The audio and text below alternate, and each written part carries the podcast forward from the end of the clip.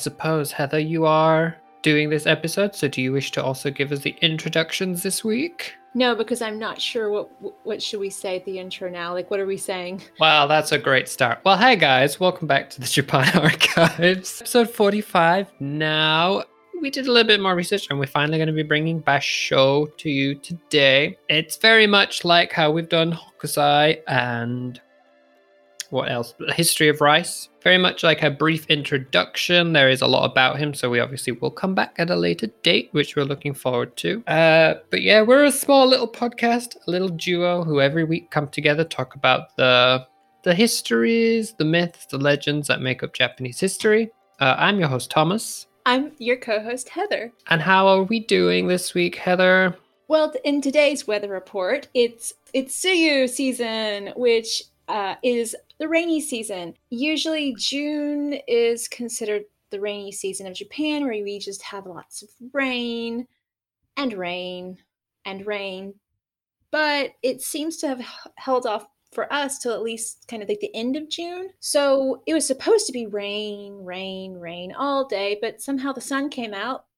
Um, I'm a little confused, not complaining, um, but I have bought some rainy day preparation things. Like I've got my little moisture containers that help keep because um, when you know it rains, the insulation here is not fantastic, and the window ceilings aren't fantastic either. So we have to do like preparation and like specific kind of cleaning to make sure we don't get lots of mold everywhere and our clothes don't get moldy smelling and it's a really interesting time of year without much further ado, I'm gonna just hand it over to you today for you to enlighten me with your introduction to Matsuo Basho. Thank you, Thomas. So today we are going to do beginning Basho. So, like you mentioned at the beginning, to to look into Basho's life I mean, we've, we've touched on him so many points um, during this podcast, and we've encountered him through other poets, and even in some of the stories and topics you've told, we seem to encounter him a lot.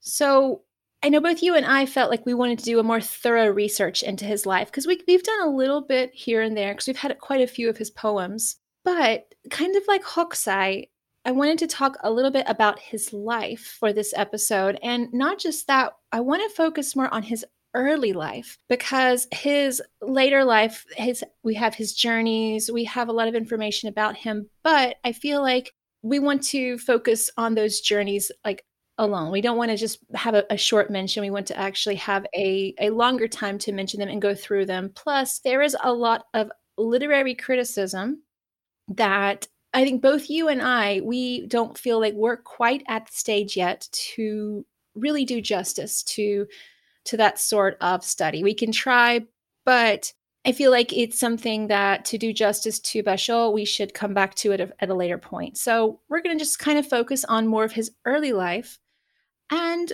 we'll go from there because there's quite a few interesting things about his early life that that does influence later. And also the really interesting thing is that his early life is not quite known. I know some of the sources I, I used for today sometimes gave slightly conflicting information or similar information, but a little bit different. Uh, I think you may have encountered the same, right? I have now and then come across certain inconsistencies. And well, when I briefly looked through your notes as well, like you've covered a lot of the stuff that I already knew because I know for this episode it was more of a we wanted to do the research together. Hmm. It was going to be led by you, but do the research together in case there's things we missed to expand it. But mostly we covered the same thing and we came across the same inconsistencies. I find it interesting that there does seem to be these inconsistencies, considering that it's not that ancient history, really. Mm. And he was obviously so famous and so well known in Japan. It seems odd that we don't have the concrete story for him. Mm, totally agree with that. And that was really interesting. I think something that you'll notice with this episode, this is a different style than we have done in the past, where we have both tried to do a lot of research and we we did the research on our own separately and we compared notes after. So this is a little bit different format than we have done um, with both of us trying to have like a, a more similar knowledge level studying sometimes the same sources but sometimes a little bit different to try to compare. So there's going to hopefully be some we're, we're going to have some discussion and probably one of us might interrupt the other at some point because i think for basho i love the fact that we're, we're going to talk about this later, but I'm going to bring it in. One of the things that he feels like he was his strength was not really his poetry, but in the organizing of the poetry and working with people and talking with people and having those conversations. So, almost in a very amateurish tribute to him, I hopefully would like to have more of that kind of give and take, that ebb and ebb and flow, that ebb and flow that feels more like poetic in a way, even though both you and I are not poets.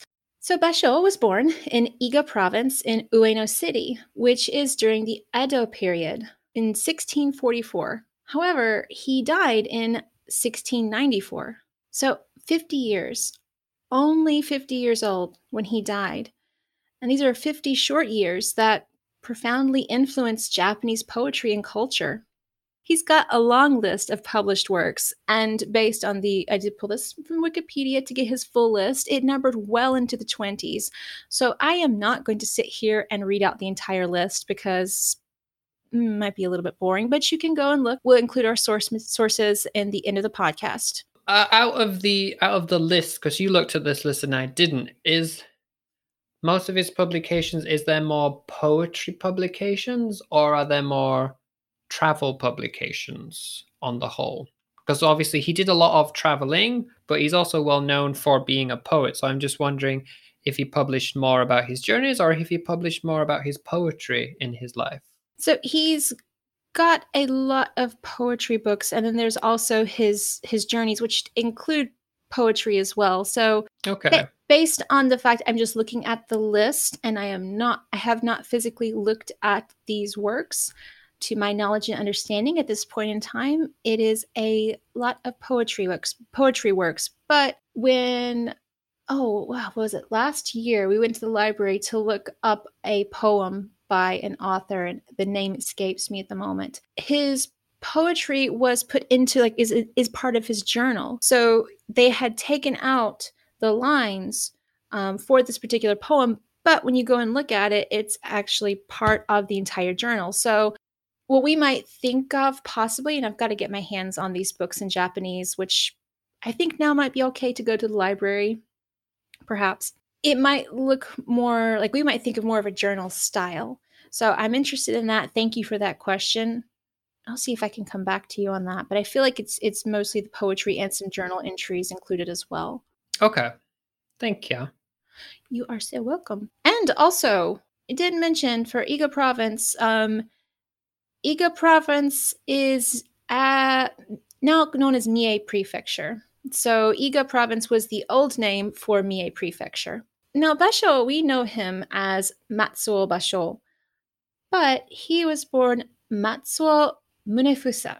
Now, he was born into either a, a samurai family of minor status or perhaps a family who could, could, could claim descent from samurai depending on your source. Uh, I don't know what what did your sources say for his his family's origin.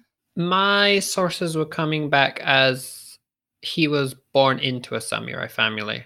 Okay. And that his dad was like a retainer of sorts to mm-hmm. a local powerful official. Hmm. I think I saw the, the source for the, the powerful of, official as well, but his family was not wealthy that is the one thing I did find in okay in my research that his family was not wealthy. And it seems that he was perhaps the middle child with three older siblings and three younger ones. Because his family was not wealthy, Basho became a servant or you put as a page, depending on your source, around the age of nine. Although somewhere else, I did see that they said he was probably, I might have been a little older, but he was placed into the Todo family. He ended up studying alongside the family son named Yoshitada. And Yoshitada was not healthy. He was more like not a strong constitution and had some health issues. And so he his studies seemed to be more focused on literature and arts versus the more strenuous activities like martial arts or, you know, swordsmanship or anything like that. So he studied more literature. So Yoshitada and Basho studied, studied Hokku. And this is the previous name for haikai or haiku. So it was, it was known back in Edo as Hokku. They even had pen names Sengin for Yoshitada and Sobo for Basho. And the Sobo came from, I believe it was from, well, Munefusa, it Matsuo Munefusa. From his kanji, he could do, I think, a different reading. So that's kind of where his first pen name came from. So he was known as Sobo and not Basho. Unfortunately for Yoshitada and for Basho, but most especially Yoshitada, he died in 1666 and he was only 25 years old. So really young. When Yoshitada was with Yosh when Yoshitada when Basho was with the Toda family at the time, was he the same age as Yoshitada or was he a little older or younger? So in 1666, Yoshitada was 25. They were very similar in age. Uh, Yoshitada was just a little bit older than Basho because in 1666, Basho would have been around 22. Now, it seems that Basho's, and I'm, I'm using Basho because we know him as Basho, even though his name was different. We could say Sobo. We could say Sobo. So Sobo's service ended. Now, I'm going to ask you, Thomas. Um, well, in my sources, I saw some different information. One is that he asked to be released because Yoshitada had died. And another one said he had just ran away because he was denied being released from his service. So that is a couple of different things I saw, but he definitely left the service the service of the Todo family. Yeah, the one I came across said that he um he did ask to be released after Yoshitada had died. So what happened after the service ended then? Did he go on to serve someone else or Well, we've got a little bit of mm, not fluidity, but not quite knowing. What's a, what's another word for not quite knowing? It's a little bit of a mystery, perhaps. He might have gone Okay. to Kyoto. He might have gone to a temple. We aren't quite sure. We do know he published some things during this time, but where exactly? I- one of my sources said Kyoto, and one other one said not quite sure. So, I mean, as he was probably in that Mie prefecture, I mean, Kyoto was pretty close, so he he might have gone. and these publications at the time they're before he went on his travels, so I suppose they were just poetry compilations at the time. He was published in anthologies. Um, one of the, the, the notes I'm seeing here is the first one I've noticed is 1667, so a year after Yoshitada died. He was published in a anthology, and then he also published his own compilation that was in 1672. Okay. Now, we don't know exactly where he was during this time, but we do know that after a while, he traveled to Edo. And Edo, as we know it now, is Tokyo. This is based on my knowledge by what's been shared with me by the professor. And Thomas, I don't know if, if you know this or not, um, or if it's something you've heard or not, but this is something I was told, is that Kyoto, like even now, because it, it is an old city and you know it was a capital, it's considered to be a more like formal and conservative type city, very traditional, very mm, I wouldn't say rigid seems like a hard harsh word to say, but more more certain things done in a certain way and very proper and formal and very traditional. I have heard that. I mean, you can kind of still see it now. Even Hmm. when you get go to Kyoto, people some people still see it as the capital. They've tried to keep it more traditional. It obviously it has modernized, but they tried to keep it how to say culturally historical. Would that be a good term for it? Yeah, I, I like that. I mean, we, we it's it's sort of like we don't want to give it a we're not trying to sound negative. We're trying to emphasize that kyoto because it's an older city like that cultural historical significance to a specific way of thinking that is just part of the the history of the city. Now edo was a new city and it was very exciting. And there was a lot of things going on. So it was a kind of a, a lively, more vibrant atmosphere versus the more traditional feeling of Kyoto. So for Basho, this must have been like a, a, place that had a lot of possibilities and new things and new ideas could happen. And so it's here that Basho met the poet Soin, and his pen name changed again. It became Tousei. Edo, exciting city. It was during this time that Basho began to change his idea of poetry. I'm going to quote from one of the sources I use, which is the, the Penguin book of Basho's travels. And Basho said his idea of poetry came from the special value in poetry of the humble and unpretentious imagery of everyday life. So rather than having kind of like a, a high minded ideal the simple, the humble, just everyday life to make poetry from that simplicity, from that just I love that word unpretentious, unpretentious imagery uh, of just of just life, of simple life. So is that potentially why he wrote an entire poem about a banana plant? Oh, you oh my gosh. I'm going to talk about the banana plant. That is Oh, really oh, okay. I'm sorry to jump forward. Perfect. No, I love it so much because the banana plant is important. And I bet you remember this poem from episode 22. Would you like to read it? Okay. Basho uete. Mazu nikumu ogi no futaba kana.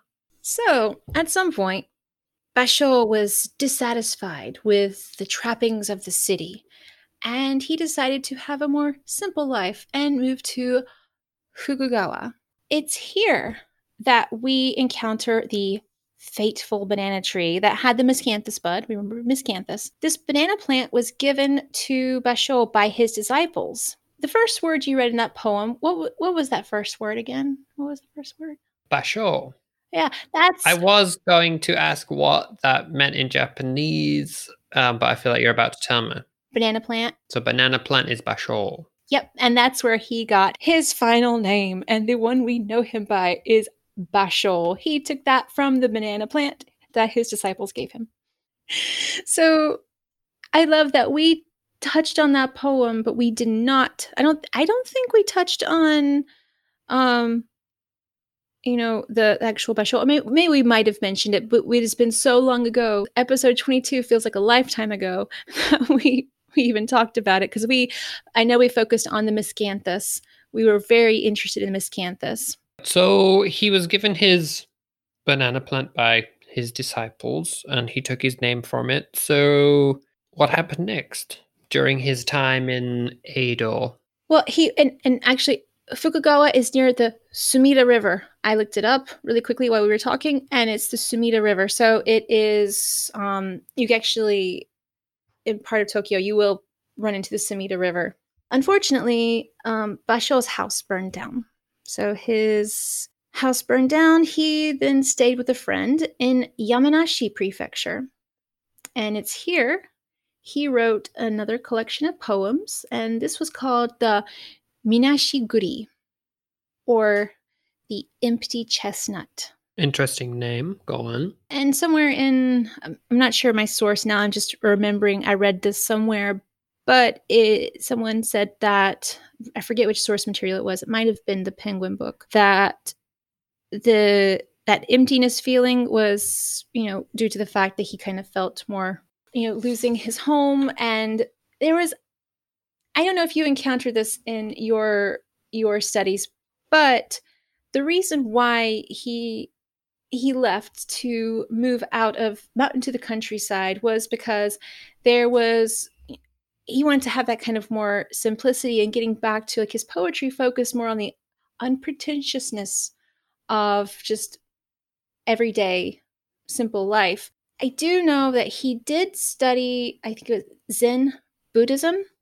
He had a, a lot of things. He wrote, written a lot. He had a lot of, like I mentioned, disciples or learners that gathered around him and you know helped him and gave him things. And not just that, they also built him another house in 1683. A lot of things happened to Basho. One of them was his mother died in 1683. And so, actually, earlier in 1683, the house was built later in 1683. But again, not quite content to, honestly, probably not very content and wanting to wander and explore and to enlarge himself and to improve himself. Like to he he went through you know quite a few things house burning down his mother died dissatisfaction it seems like this possible dissatisfaction with life as well. And i think around that time let's see he was 39 yeah 39 around you know of i guess that um sort of he was close to 40 he decided in 1684 that he wanted to travel instead and so when he traveled he relied entirely on temples, on the hospitality of temples he, he came across in his journey, as well as the hospitality of his fellow poets. Thomas, I know you've been to a handful of temples here and there, you know, maybe. I have many temple stamps, yes.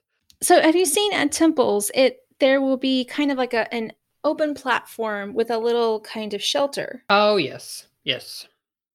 That is where Basho would have stayed. Okay, so it was lodgings of a sort for travelers at the time, or maybe pilgrims or visiting monks and nuns. Okay.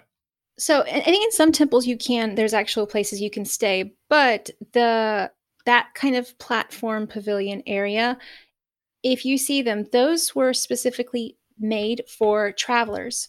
Travelers could stay and sleep on this this little kind of shelter sheltered area for a night. So you can go to even, I think even now, if you needed shelter, you could go and sleep on the platform at the temple. You know, don't quote me on that. But historically, those spaces, when you walk by and see them, that is where people would have stayed on their journeys. Oh, that's interesting. I, I learned that recently from the professor. So it's here that we are going to leave Basho because we want to cover so soon. Yes, we want to cover his journeys another time, but it seems based on my research and my knowledge at this point, his travels were based on a sense of trying to find himself, to hone his craft, to get closer to his poetry.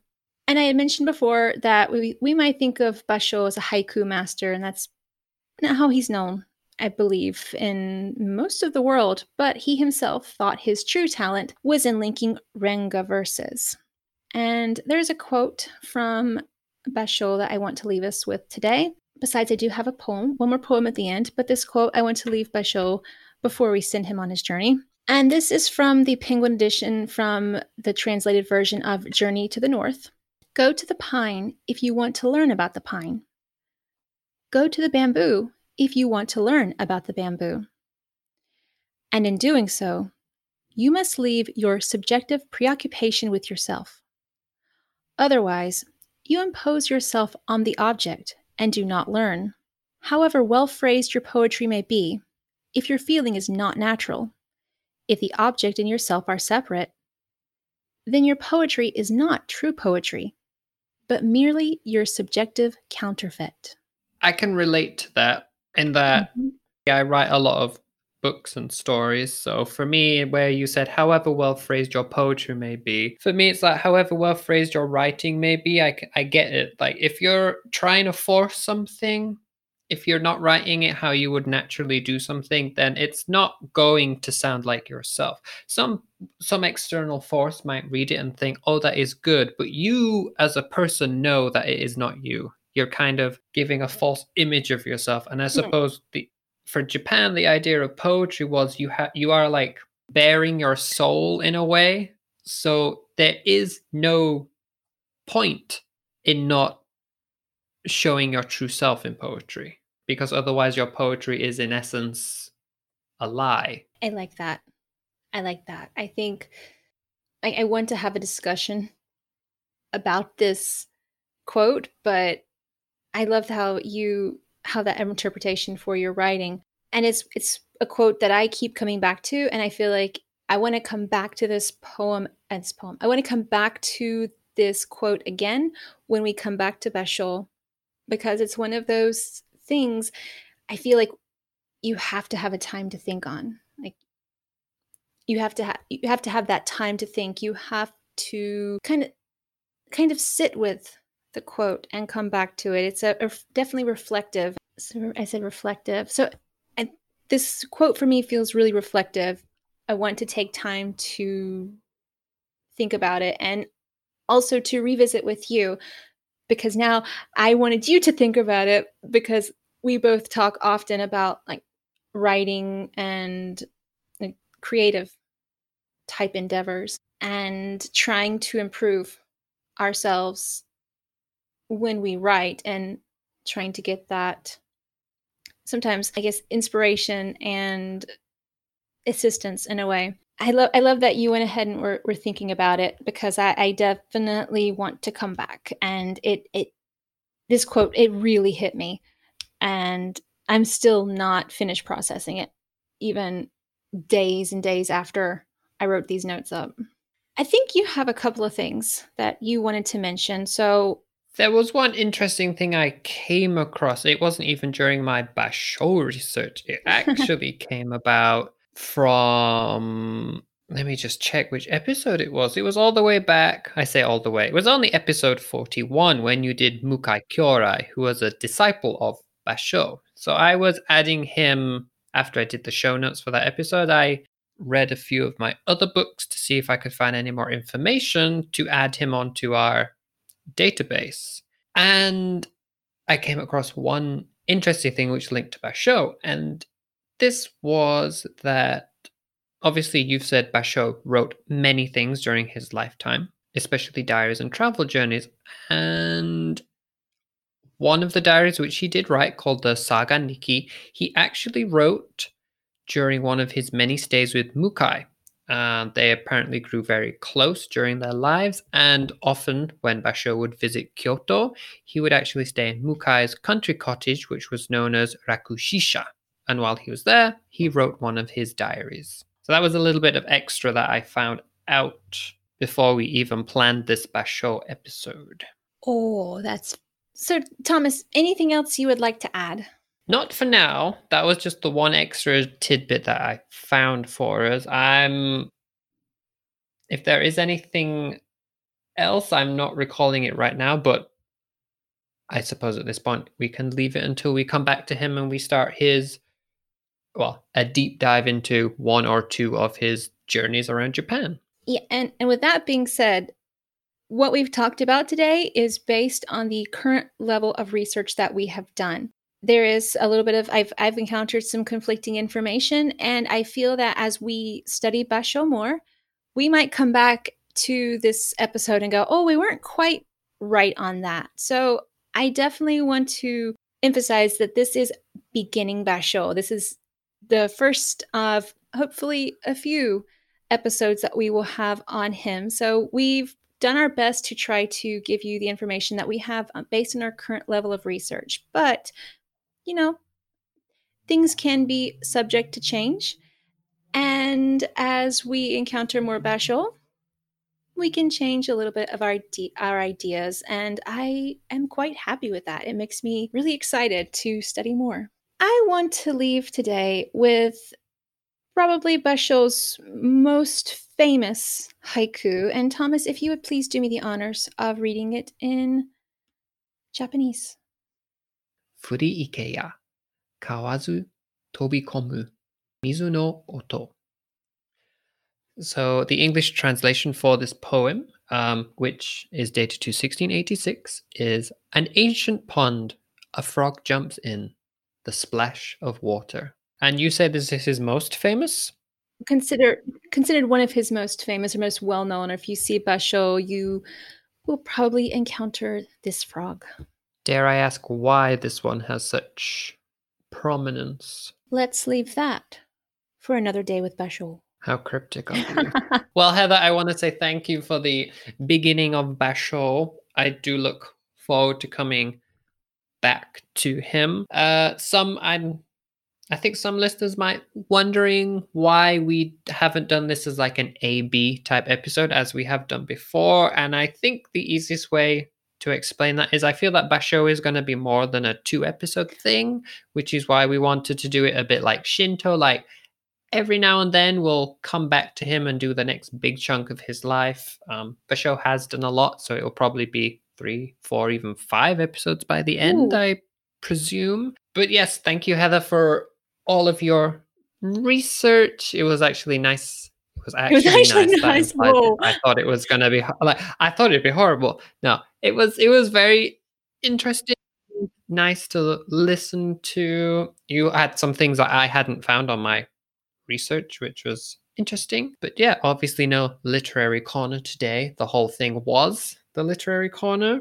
Now, before we sign off and do our outros, I think it's safe to say, well, I think we should tell people what our plans are for the coming weeks. And next week, we want to do another ghost story. Yay. Now, this is going on from our tran- translation tradition of last year, where Heather was telling us how summer in Japan, you tell a ghost story because it makes you shiver and cools you down. So next week, I want to tell you the story of the Peony Lantern. And for the literary corner, well, I guess that's going to be a surprise. I was doing research and then I found something else. And so now I've got like two or three things that might happen next week. So I'll let you know soon. Well, anyway, guys, thank you again for tuning in this week. Hello to our few new listeners as well, going on from last week. You can follow us on social media, obviously, over on Facebook and Twitter, over at Japan Archives. If you wish to follow us on Instagram, you can follow my personal one over at Nexus underscore travels. That's N E X U S. I upload every now and then, like pictures that pictures that I take as I'm exploring the temples and the streets of Japan. And if you are interested in the show notes, then please make sure to head over to head over to japanarchivespodcast.com. You can find the show notes there, like I said, but also see all the pages we've added to our growing database on Japanese history. But I think that's everything from me it's, it's on this outro segment. I don't know, Heather, do you have anything to add before we properly sign off for today? Little slices of life at heatheroveryonder.com. Sometimes very slow updating slices of life. So But slices of life nonetheless. that's all for me Okay. too. All right. Well, thank you again, everyone, for tuning in this week, and we'll catch you next time. Mata ne. 皆さん気をつけて。またね。